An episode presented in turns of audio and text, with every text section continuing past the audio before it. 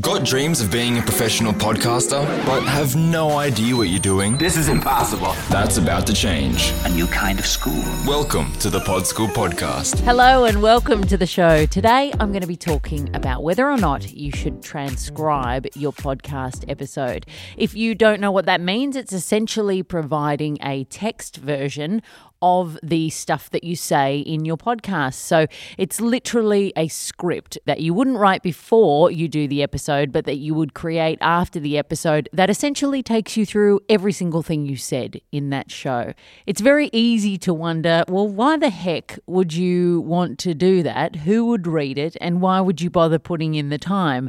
But it is actually a good thing to do for a number of reasons. The first is SEO. Oh, that holy grail of internet marketing. If you don't know what SEO is, that is basically search engine optimization, a wanky wanky phrase, and it's all about how people find your content online. So it's all about making sure you have the right keywords and phrases in the text of your web pages so that when people come online to try and search for things, your website comes up. And if you think about it, it kind of makes sense. If you do a podcast episode and you embed that episode onto your web page, all of those words and that advice and the stuff that you're talking about doesn't actually get embedded into the SEO of the page. If you put a transcript there and it's a thousand words, then all of that sort of information gets put into that web page. So if somebody's searching for your show or searching for your niche or searching for questions that you've answered, then there's more chance that your page will pop up and that people will find your show via search. And the more people that find your show, the more potential listeners you have. The other reason that you might want to do a transcript is it provides an option for the hearing impaired to be a part of your show.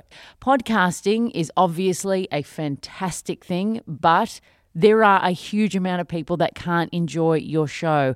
So, the idea of putting a script on there so that hearing impaired people can also come and enjoy your content is a spectacular idea. So, that's something to think about as well.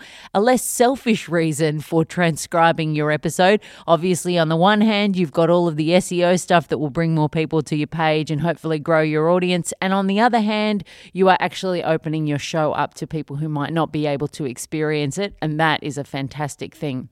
One of the reasons that a lot of people are turned off the idea of transcribing their episode is that they don't realize there are actually resources online where you can get this done very quickly and cheaply, and you don't have to sit there and listen to your voice and type it out in real time. There's a couple of websites, I'll put links to both on the show notes pages. I'm sure there are many, many more than these two, but one has been recommended to me, and that is rev.com. Lot of people use that.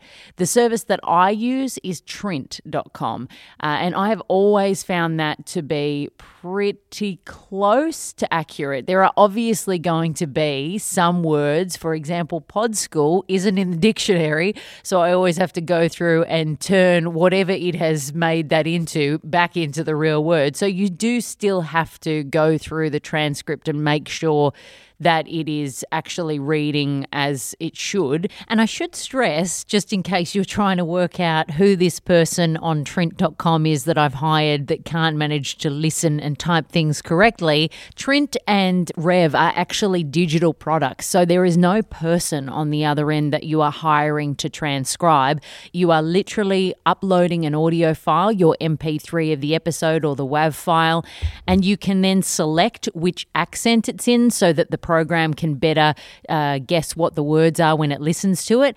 And then in a matter of minutes, online, it all happens and it pops up when it's done. It transcribes your episode like magic. So there is no person involved, but that's why you sometimes have to pop back in and actually go through and fix up some of the things that it's missed. The other thing that it can be really useful in is making your show notes. So when I get my transcript for my episodes, I will copy and paste that and actually put that into the body of my web page for that particular episode.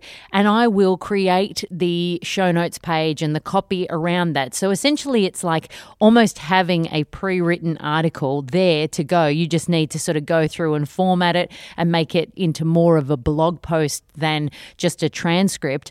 But that will help you actually put the information that you need to onto the show notes page without having to sit there and think, ugh, I just did an episode and now I've got to think about how I write that as a blog post. You don't because you've got the text there and you can pretty much, with a few tweaks, turn that into a blog post. So it's really useful not only for SEO, it can give you the text for your show notes page. And as I said before, for hearing impaired listeners, it means that they can be a part of your podcast as well, which I think is a stellar reason to do it.